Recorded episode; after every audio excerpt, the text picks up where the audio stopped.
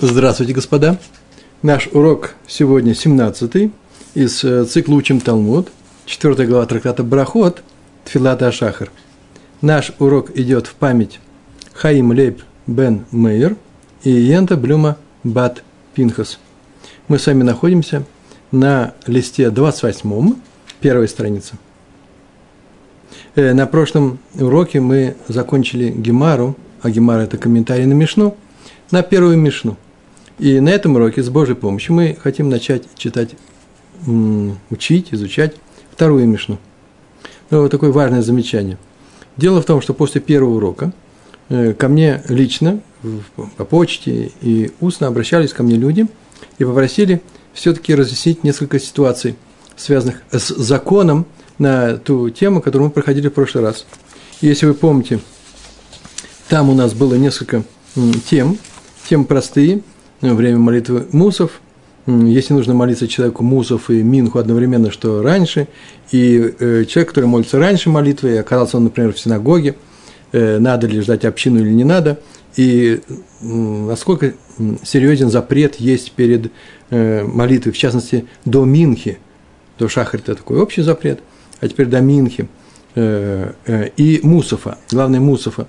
Почему? Потому что Мусов читается в субботу, в праздники – Э, после шахрит, после молитвы шахрит мы делаем кидуш, и э, есть можно только после кидуша. А вот человеку нужно поесть э, для того, чтобы было проще э, молиться молитву мусов, а он не может поесть, пока э, не, началась, не собралась община и так далее. Вот на эту тему несколько, просто несколько законов я их выписал. Хотя мы с вами не изучаем законы, у нас урок по Талмуду, но иногда для разнообразия мы добавляем такой урок без всяких погружений в это очень серьезную, в эту очень серьезную тему, потому что это специальная отдельная область иудаизма, законы, изучение законов.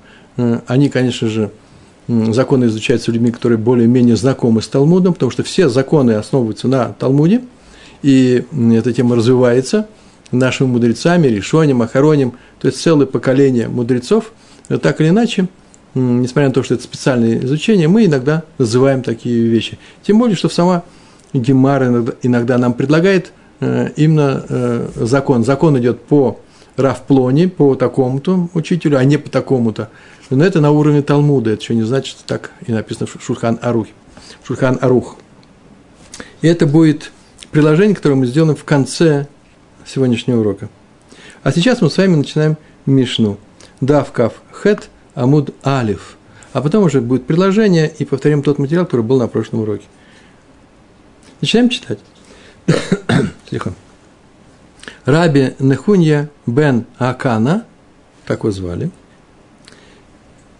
Гая Митпалель, Гая Митпалель э, был, молился, то есть э, обычно произносил молитву. Гая Палель, Б. Книсатоли Бедга Мидраш, при входе в дом учения, он учился в доме учения, сейчас мы с вами занимаемся не темой молитвы, то есть тема молитвы у нас никуда не уйдет, но просто такая вот мешна, э, сюда вкраплена, э, мы занимаемся темой, какая еще бывает молитва, кроме Шмонея Сре, при входе и выходе из э, Бейтага э, Мидраш, из дом, дома учения. Так вот, тут написано в нашей Мишне, не про всех мудрецов, а Раби Нехунья бен Акана, Аямид Палель, Бекнисатоли Бейтга Мидраш, в дом, при входе, в своем при входе, при своем входе в дом учения, Лебейтга Мидраш, убейца то, и при выходе из него тфила к цара, короткую молитву. Тфила, молитва цара короткая – очень короткую молитву он произносил каждый раз, входя и выходя. Амруло, сказали ему, так написано в Мишне, сказали ему, кто сказал, здесь не написано, мы понимаем, что, и так наши комментарии сказали, что сказали ему его друзья, товарищи, э, мудрецы, они его спросили, Амрулу, мам, может быть, ученики, потому что мудрецы сами знают, сейчас будет такое объяснение, что он не сам придумал эту молитву, а он ее получил от своих учителей, от предыдущих поколений. Значит, э, скорее всего, его спросили, наверное, э, ученики. Амрулу. Ма маком литфилазо. Я все думаю, почему не написано мага маком? Мага маком это означает маком это место. В каком месте твоя молитва? А тут ма маком литфила зо. Каково место твоей молитвы? О чем она? Вот что означает этот вопрос. Никого не интересует место, где она находится. О чем она? Если вы скажете, откуда его происхождение, то это э, хорошее предположение, свара называется, но не проходит. Почему? Потому что сейчас он им ответит, о чем молитва. Значит, он понимал, что они спрашивают его, о чем молитва, а не откуда ты ее взял. Амар Лагем, сказал он им, Бакнисати, книса это вход, бакнисато его вход, книсати мой вход. Бакнисати, когда я вхожу, бакнисати, они метпалель шило ера двар текала аль-яди.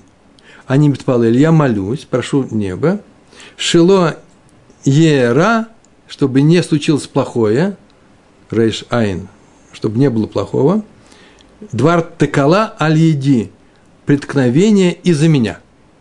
Ну, так можно сказать, слово плохое можно выкинуть, чтобы не случилось, к общему несчастью, двар текала. Текала – это преткновение, что-то неприятное там, где человек ошибся, оступился. Текала аль-еди из-за меня. Тут еще очень важное, важное место, я пропустил сходу. Он вот сейчас, мы находимся в диалоге, его спросили, «Э, о чем ты сейчас молился, о чем ты молишься всегда? А почему эта Мишна сюда пришла? Да потому что написано в Тиферт Исраэль. Тиферт Исраэль – это есть комментарий такой, очень такой сильный комментарий, без него не обходится многое. Э, там было написано, что мы изучали молитву Шахрит, мы изучали вообще остальные молитвы. Так вот, после Шахрита человеку надо пойти в дом учения, Бен-Амигдаш, и там учить Тору. Такой был порядок раньше. И лучше всего такой урок сделать вообще постоянный. Кого? А после этого урока он выходит и идет заниматься своими делами. Там написано «парноса». Ну, пропитанием, своей профессией, эсэк, бизнес. Э, и поэтому они спросили, о чем ты молишься?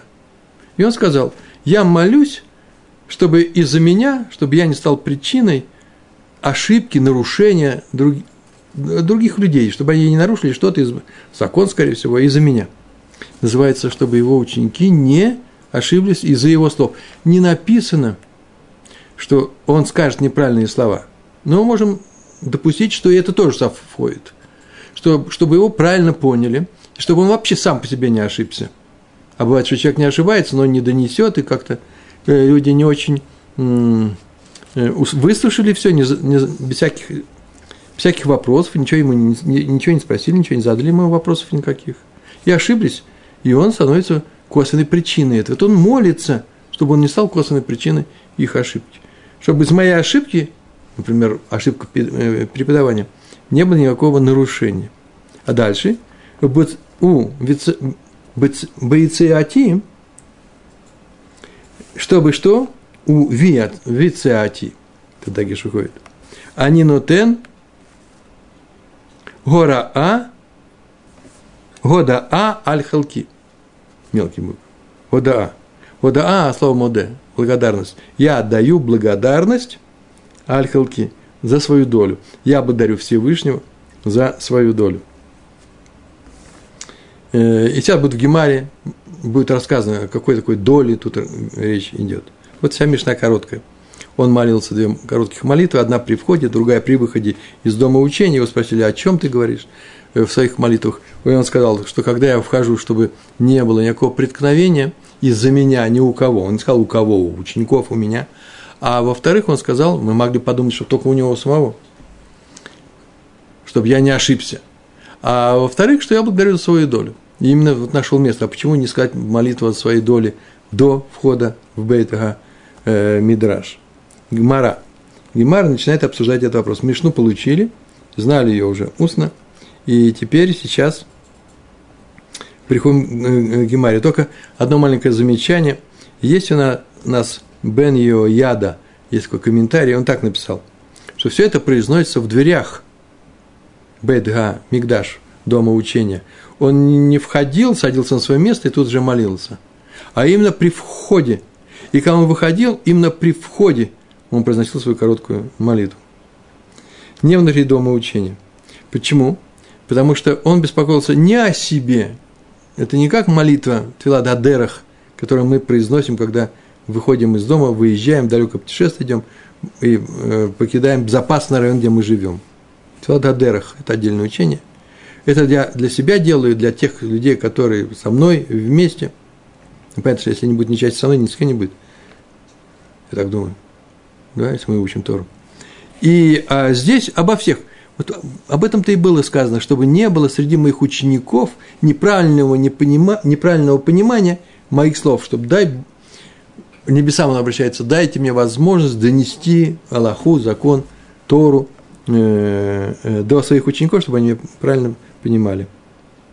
И поэтому он произносит это именно в дверях. И раз он произносит в дверях входную молитву, так скажем, то и выходной произносит, произносит в дверях, а не на своем месте. А, обратим внимание, так написано, что мудрец вообще-то не ответил на вопрос, какова слова его молитвы. То есть, сказали, да, каково место этой молитвы. Не о словах, а только о чем она. Он только пояснил, о чем он молится. Отсюда, мы видим, как нужно понимать правильный вопрос, что за место твоей молитвы означает, о чем надо молиться при входе и выходе. Именно надо. Вот что спросили его ученики. На чем ты молишься, о чем и нам, твоим ученикам, нужно молиться, когда мы входим и выходим из дома учения. И Гемара. Гемара так, или Гемара, Гемара. Тану Рабанан. Так мы начинаем после э, слов, после слов э, Гемара. Видите, написано э, Матнитин, Мем Тет Нун Юд. А потом через несколько строчек, именно через строке написано Гимл Мем и такая палочка, это Гемара. Гемара – Бекница, то магу, магу омер. Магу – это одно слово. В современном иврите два разных слова. Ма, ма – это что? Гу – он. Да? Тут даже пишется вместе. Тоже писать сейчас можно вместе. Бекницато магу омер. Входя, что он, Раби Нихуня э, бен э, Акана говорит. Обратите внимание, говорит. Не говорил, там Гая умер там был сказано, да? Сейчас, что он говорит – и ответ такой идет. Иги рацион милфанеха, Ашем элокай, Иги рацион милфанеха. Ну, то, калька перевода такая. Иги будет, да будет рацион, желание, воля, милфанеха от тебя, Всевышний мой Бог. Мой Господь. Я, ну, так нужно перевести. Да будет тебе угодно, Всевышний мой Боже, да, если мы к нему обращаемся во втором лице, мой Боже. Шило ере а, двар текала алиди, чтобы не было, чтобы не было, что? Преткновения из-за меня э, никакого нарушения. Вело экашель бедвар галаха.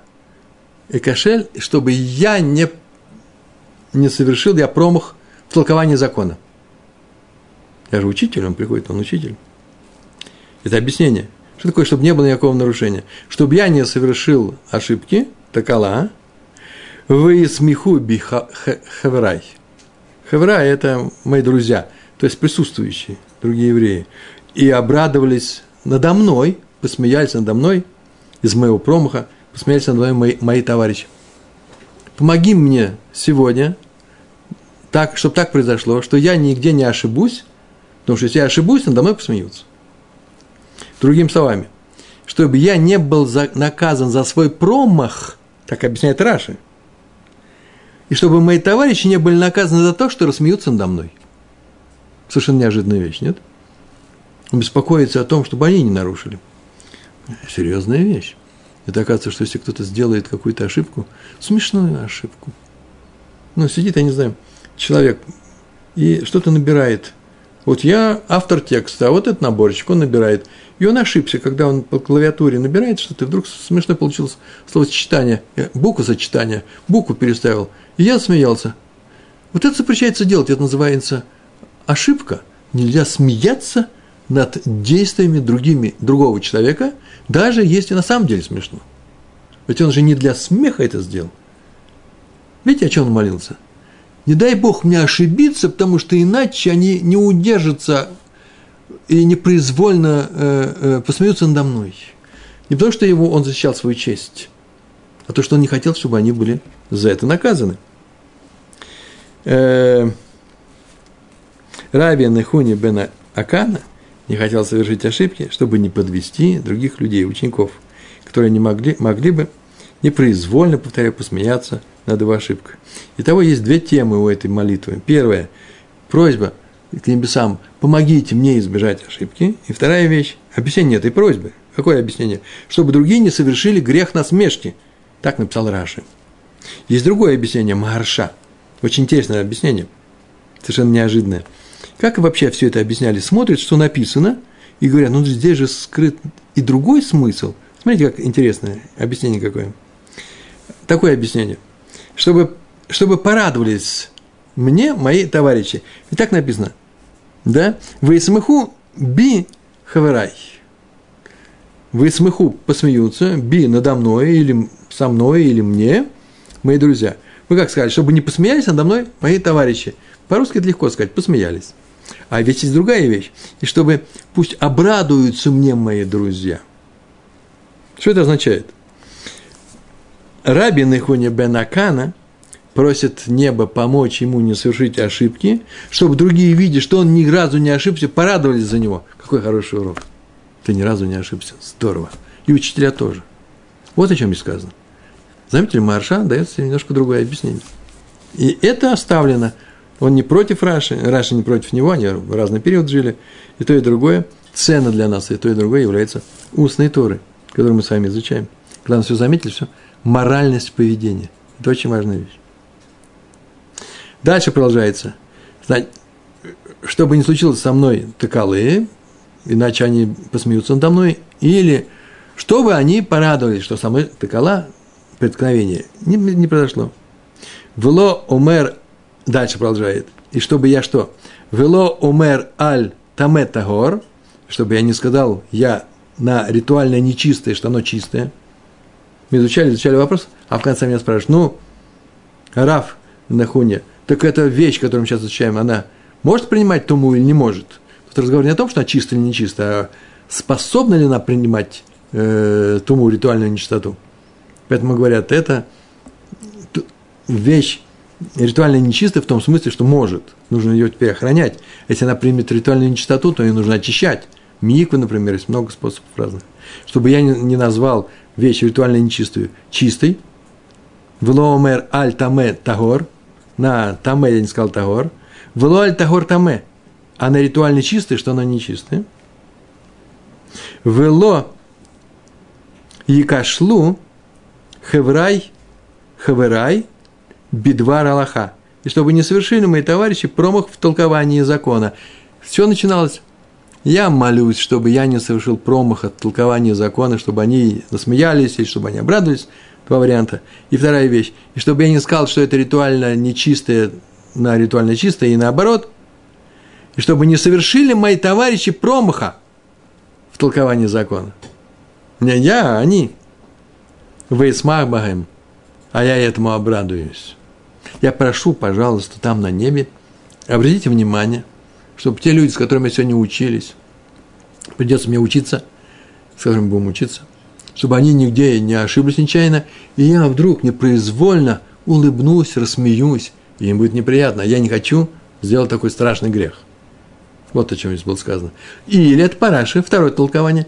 Я хочу, чтобы они не совершили ошибки.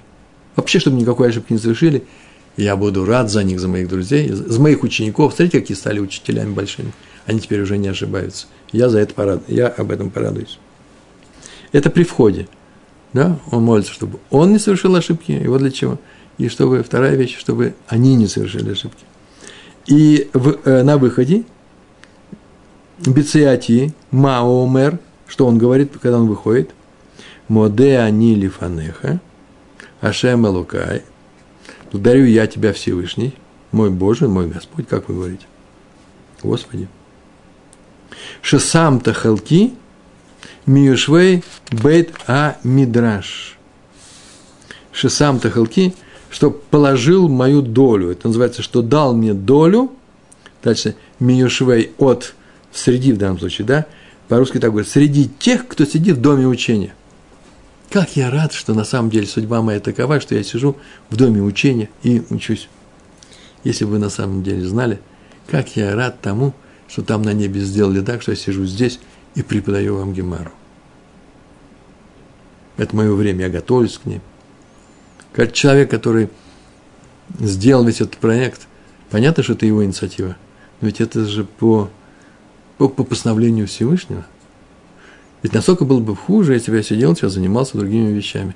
Это то, что я ощущаю, и то, что вообще-то является комментарием к этой молитве. Как хорошо, что я среди тех, кто учит Тору.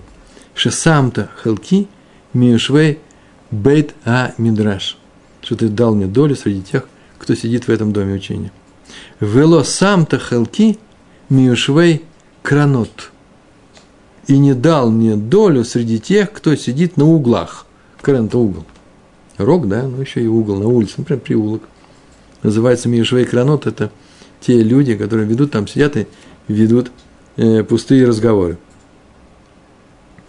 Есть, кстати, может быть, другое объяснение, не только пустые э, Миешвей Кранот, может быть, это не совсем пустые разговоры, может, даже по делу разговаривают бизнесмены – люди заняты своими делами вместо изучения Торы. Повторяю, тут не важная вещь, ой, какие они нехорошие, они не учат Тору, они занимаются бизнесом. Да нет. И сказано о другом. Как здорово, что ты мне дал такую долю, что у меня есть возможность заниматься Торой, в то время как другие увидали, что они в жизни своей обязаны заниматься поиском пропитания, денег, быть бизнесменами – быть программистами, да кем угодно. Они увидали свою жизнь таким образом. Это неплохо, нехорошо для меня. Но для меня, например, и так говорит Рабин Хани Бен Каана, очень хорошо, что я сижу среди тех, у кого есть возможность. Я ее, понятно, что может сказать, что он ее долго искал, он добивался ее. Это было не просто так. Очень много рассказов есть у нас э, на эту тему.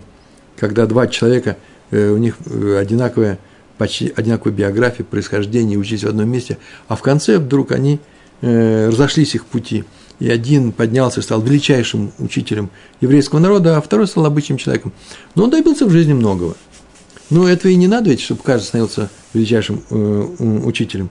Но благодарить Всевышнего за то, что нам дал возможность, каждому он дал такую возможность учить Тору, нужно. Вот он сейчас он сказал об этом. Муде они милфанеха, Шисам Тахалки Миошвей Бейт Мидраш. Вот сейчас вы находитесь в Бейт Мидраш. Почему? Потому что вы, даже те, кто находится э, перед экраном, э, где мы на нашем уроке, или слушать наш урок с гемарой в руках, э, в звуковом формате проходит этот урок. Это называется Бейт Мидраш. И даже за это нужно тоже благодарить Всевышнего. Благодарю я тебя за то, что ты мне дал долю среди э, тех, кто сидит в доме учения, а не на улице, на углах. Ну, самая такая печальная история. Дальше. И он дальше поясняет. Шани машким, вгем машкимим. Что я утром встаю. И они утром встают, поднимаются. Но мы, у нас разное вставание, разный подъем. Они машким для деврей Тора. Я встаю утром для занятия Торы. Вгем машкимим или дворим, баталим. Они встают для пустых дел. Здесь говорится о людях, которые вообще никаким не, и не бизнесом еврейским не занимаются, вообще ничем не занимаются, занимаются вообще пустыми делами. Таких тоже много. Работать, чтобы прокормиться, ну, тоже хорошая вещь. Но и другого ничего в жизни не видят, и бедные люди даже тоже не изучают. Ну, может, вообще даже разговор не о евреях идет. Они амель вегем амелим. Амель амала – это труд – я тружусь, и они трудятся. Смотрите, я поднимаюсь утром, вот для чего. И они поднимаются, но для другого. Я тружусь, вот для чего. А они тоже трудятся совсем по-другому. Я тружусь, и они трудятся. Они, Амель, Умакабель, Сахар. Я поднимаюсь утром и тружусь, и получаю награду. Умакабель, Сахар э, духовного характера, называется Ламаба. Я тружусь и получаю награду. Вехем Амелим, Вейна Макаблим Сахар – а они трудятся и не получают эту награду. Э, в данном случае имеется в виду награда э, за усилия, а не только за результат. Вот интересно, Хофицхайм написал на, прямо вот на это место э, такой отрывок, я из него несколько слов выписал. он на самом деле задает вопрос. Но ведь речь идет не о глупых людях. Э, что значит, они э, трудятся и не получают награду? Только дураки могут работать и не получая награду. Неправильно сейчас сказал. Хофисхайм так написано, нужно пояснить. Есть люди, которые трудятся и не получают награду. Волонтеры, полезные вещи делают. Я помогаю людям, я тоже не беру награду за это. Здесь речь идет о том, что человек вообще занимается, у него такой бизнес. Он работает и получает за это какое-то вознаграждение. Если собственный бизнес, он получает прибыль какую-то. Иногда рискует, иногда теряет что-то. Есть риски, но, по крайней мере, у него что-то есть. Или человек работает э, по найму, он продает свой, свое умение, свои знания, работает. И это тоже его награда. Кто же без награды работает? Хойсхайм сказал, это не о таких людях речь идет. То есть речь идет об умных людях, а не о глупцах. И объясняет. А вот в чем дело. Вот если работнику не выполнил задание, которое дал ему его начальник, работодатель, и затратил большие усилия, он не получает платы. Даже если он получает не сдельную работу, сдельную плату за свою работу, а э, у него есть повременной э, оклад, плату он получает за время, но если он не сделал никакой, никакой работы в это время, он тоже не получит деньги. деньги. То есть нельзя сказать, что он получает только за время, э, ничего не делая. Нет, именно за работу, за продукт. Но оплата идет по времени. Если он не сделал, ничего не получит. Поэтому он прекрасно знает, что нужен что? Результат. А вот Сторы, Ховицхайм пишет, не так. Даже если ты ошибся в учении, даже если ты не понял что-то, или понял неправильно, или понял немного, а нужно было больше, даже затратил колоссальные усилия, ты получишь именно по усилиям. Колоссальные усилия – огромная э, награда. То есть ничего не будет просто так. Они работают и не получают награду по Хофисхайму. Почему? Потому что в случае рисков не получили ничего, а я работаю и получу награду даже э, в случае, когда мне ничего не удастся э, изучить. Если кто-то дошел из вас вот до, этой, до этого момента нашего урока и ничего еще не понял, ну, он вернется, он поймет, если он захочет, и получит награду за понимание урока. Но уже за то одно, что он сидит на нашем уроке и делает усилия, уже это есть основная награда за изучение Торы. Дальше он продолжает. А, так он говорит. Они рацу, гем рацим.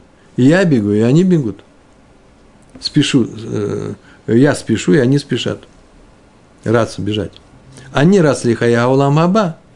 Я бегу для к в сторону грядущего мира, для жизни в грядущем мире. Вегем рацим или вер шахат. А они бегут. Или э, левер шахат – это такое выражение есть. Лебер, в. Бер – это не что иное, не что иное, как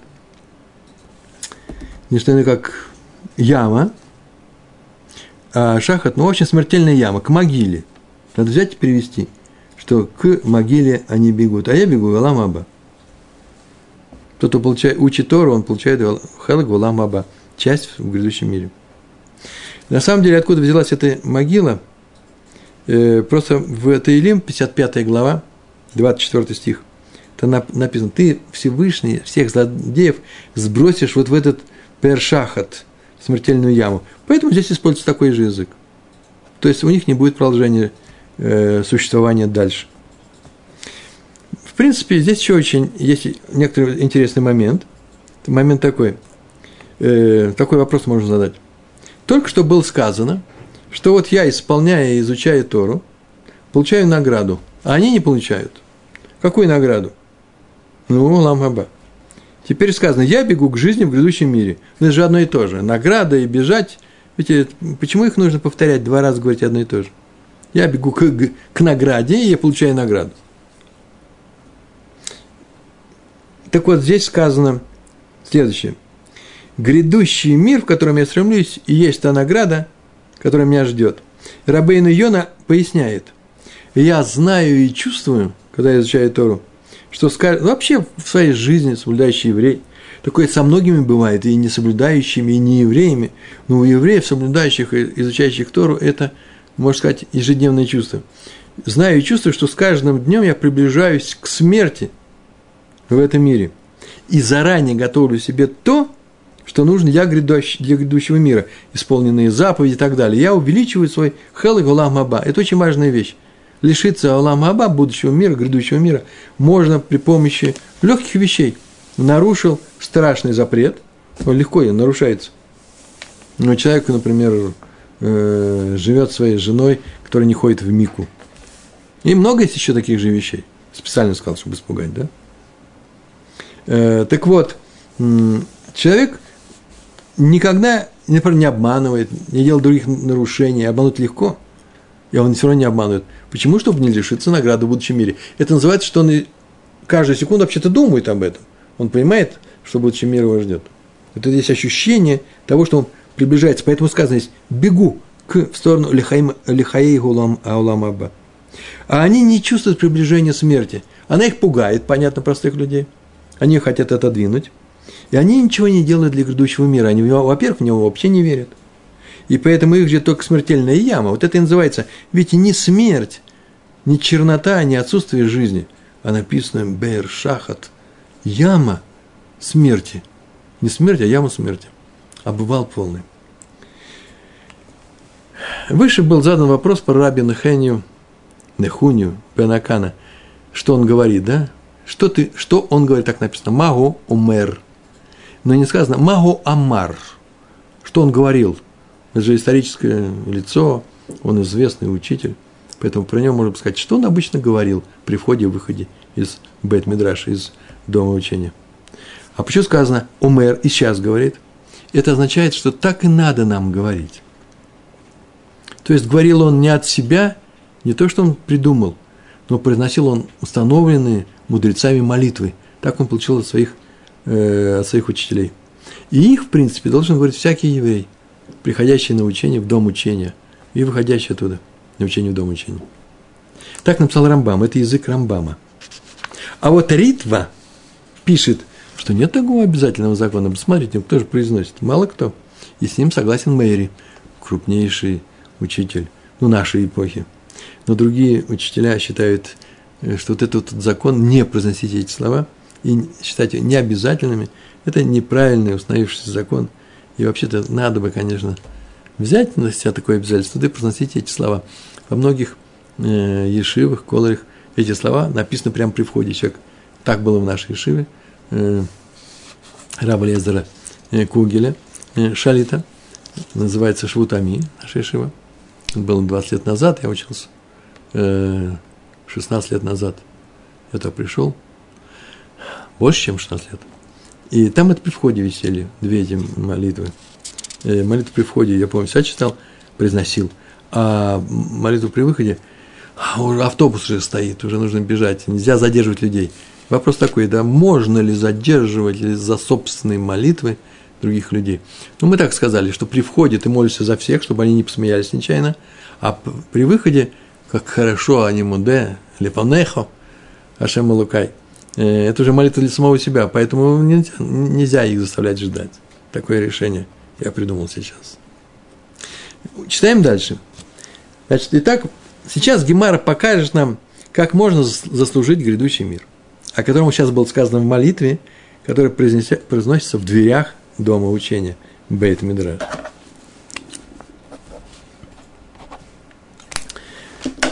Тану Рабанан. Это Барайта, учили мудрецы.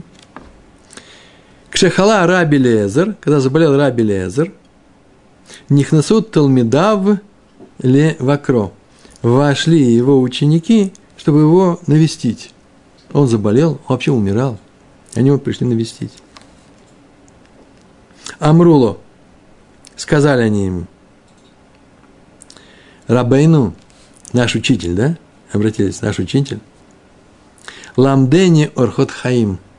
Научи нас, э, Орхот Хаим – это законом поведения. Венеске Багем Лихаи Гаулам Хаба. И мы удостоились, чтобы мы удостоились жизни в грядущем мире. Вот научи, как себя, нужно себя вести, самым главным правилом, чтобы мы удостоились грядущей жизни в грядущем мире. Амар Лагем сказал им э, Раби Лезер.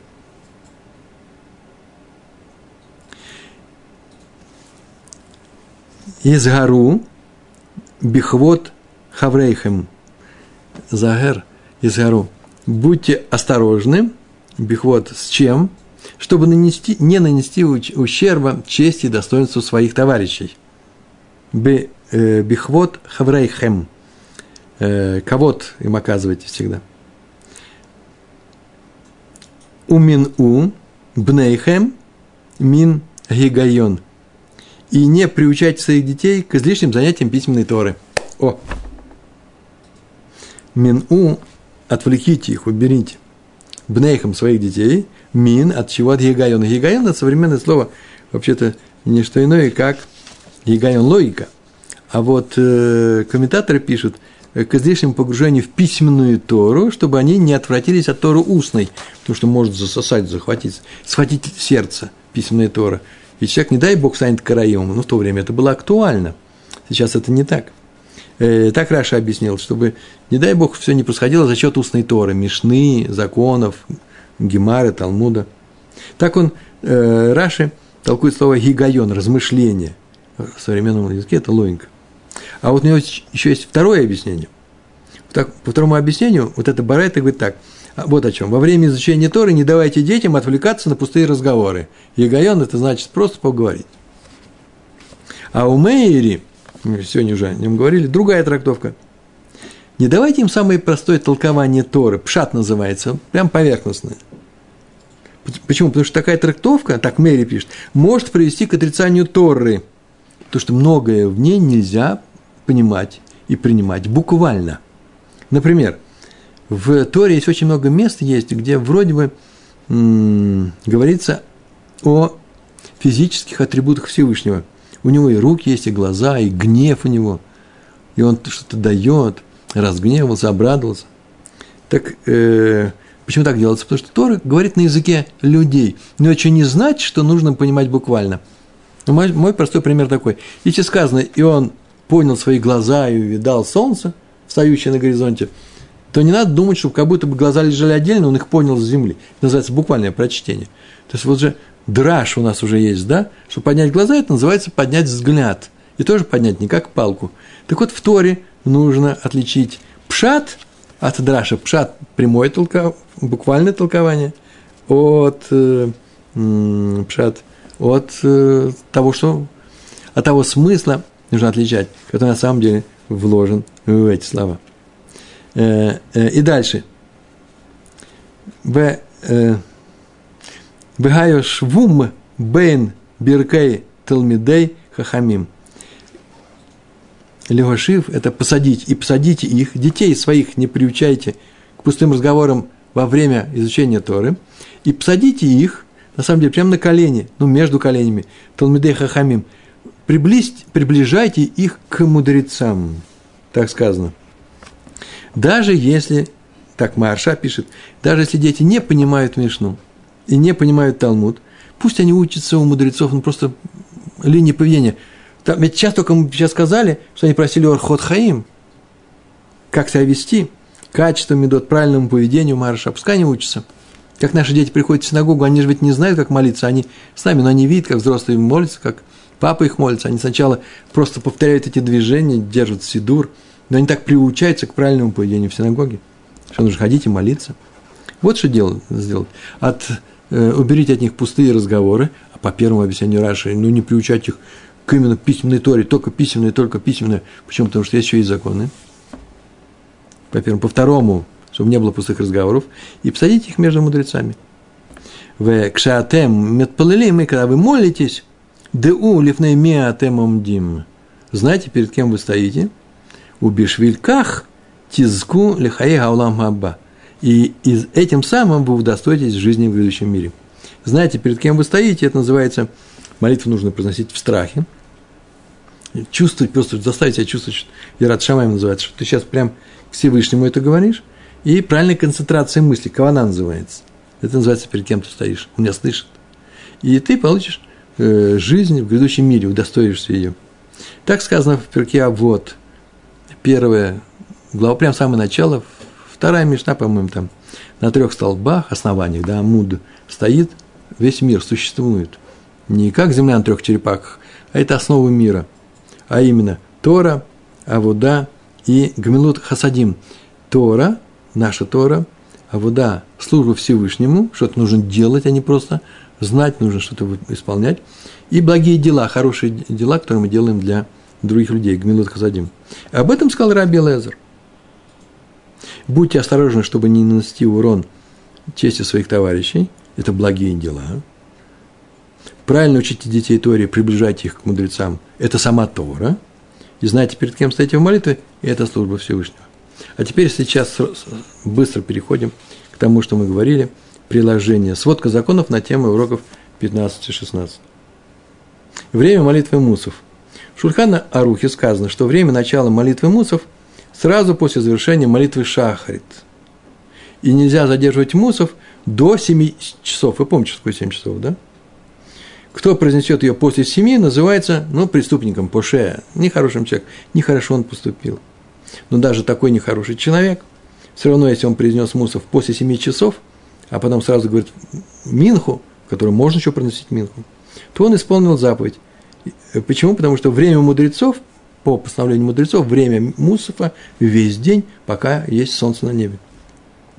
Второй закон – но если запоздал и не произнес Мусов вовремя до завершения дня, день закончился, то у него нет возможности восполнить пропущенную молитву во время следующей. Помните, как мы говорили, если нечаянно пропустил молитву, то он дождется следующей молитвы и произнесет ее сразу же после следующей молитвы. Первую, которую должен произносить, а вторую, это называется восполнение первой, ашлама, восполнение первой пропущенной. И будут ему засчитаны обе молитвы. И э, мусов нельзя прочесть во время следующей молитвы.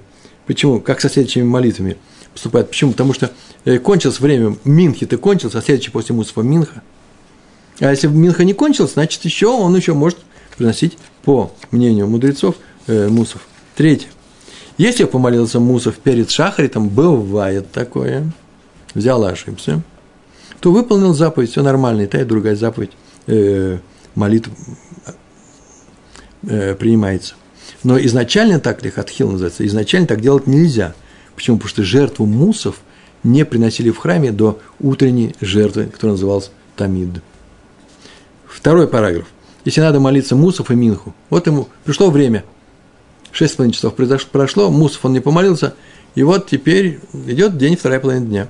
Что нужно делать? В Шульханарух написано, человеку нужно молиться Минху и Мусов. В случае, например, он запоздал с молитвой Мусов – настало время Минхи, в таком случае он сначала молится Минху, а потом Мусов. Это не восполнение, это просто самая настоящая молитва Мусов, которая пришла вовремя. Рамо пишет, нет, э, Рамо не так, но если сначала сказал Мусов, а потом Минху, выполнил заповедь.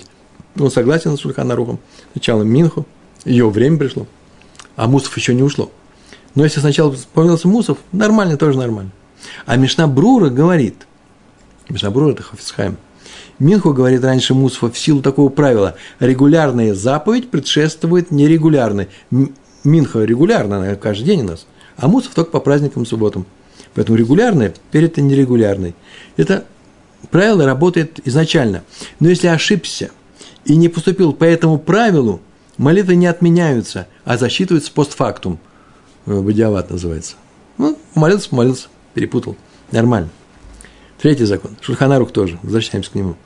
Есть учителя, которые считают, что сначала он молится Минху, а потом, затем Мусов, в случае, когда обязан произнести обе молитвы.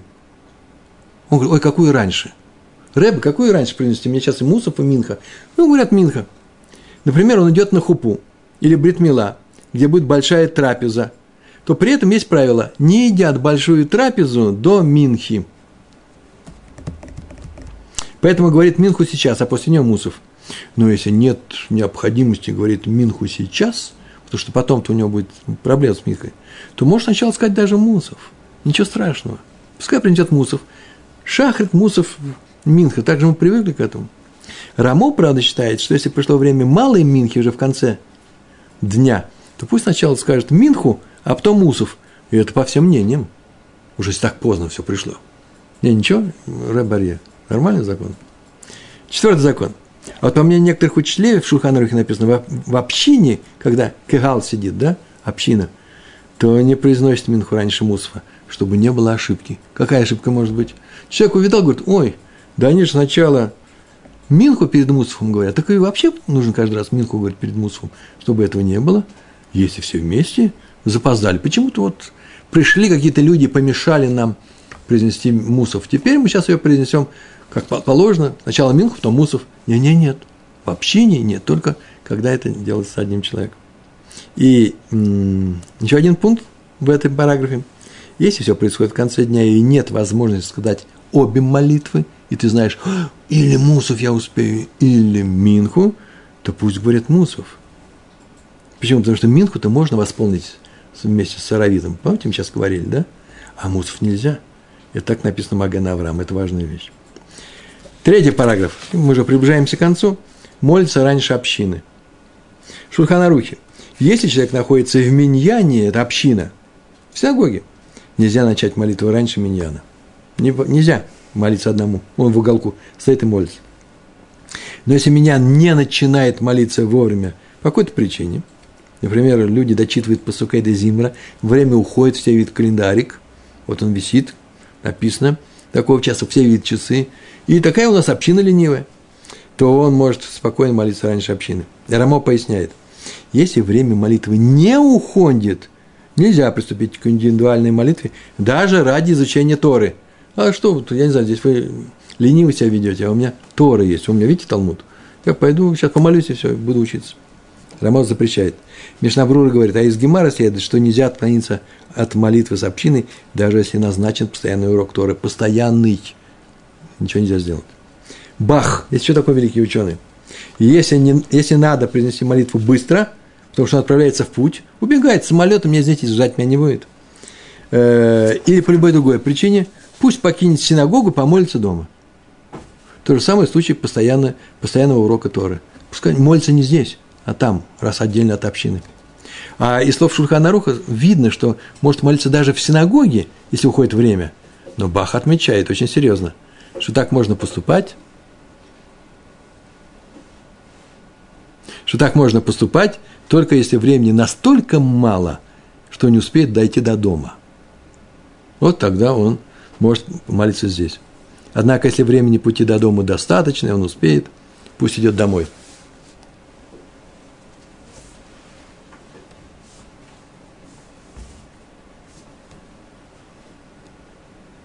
Еще один момент.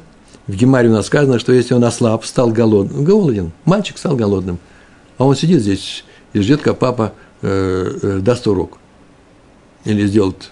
И он переживает. А называется ослабло его сердце. Как это сказать? Э, Халшоба либо, да? Сказано. То что? Он может молиться дома раньше, чем в синагоге начнет молиться Минин. Но в самой синагоге этот человек до Минина молиться не может. Однако, если заболел или попал в ситуацию онес – может молиться до миньяна даже в синагоге. И последний момент, и мы на этом заканчиваем сегодняшний урок, называется легкая еда до минхи или мусуфа. Легкая еда – это значит не трапеза большая с хлебом. Шульханарух.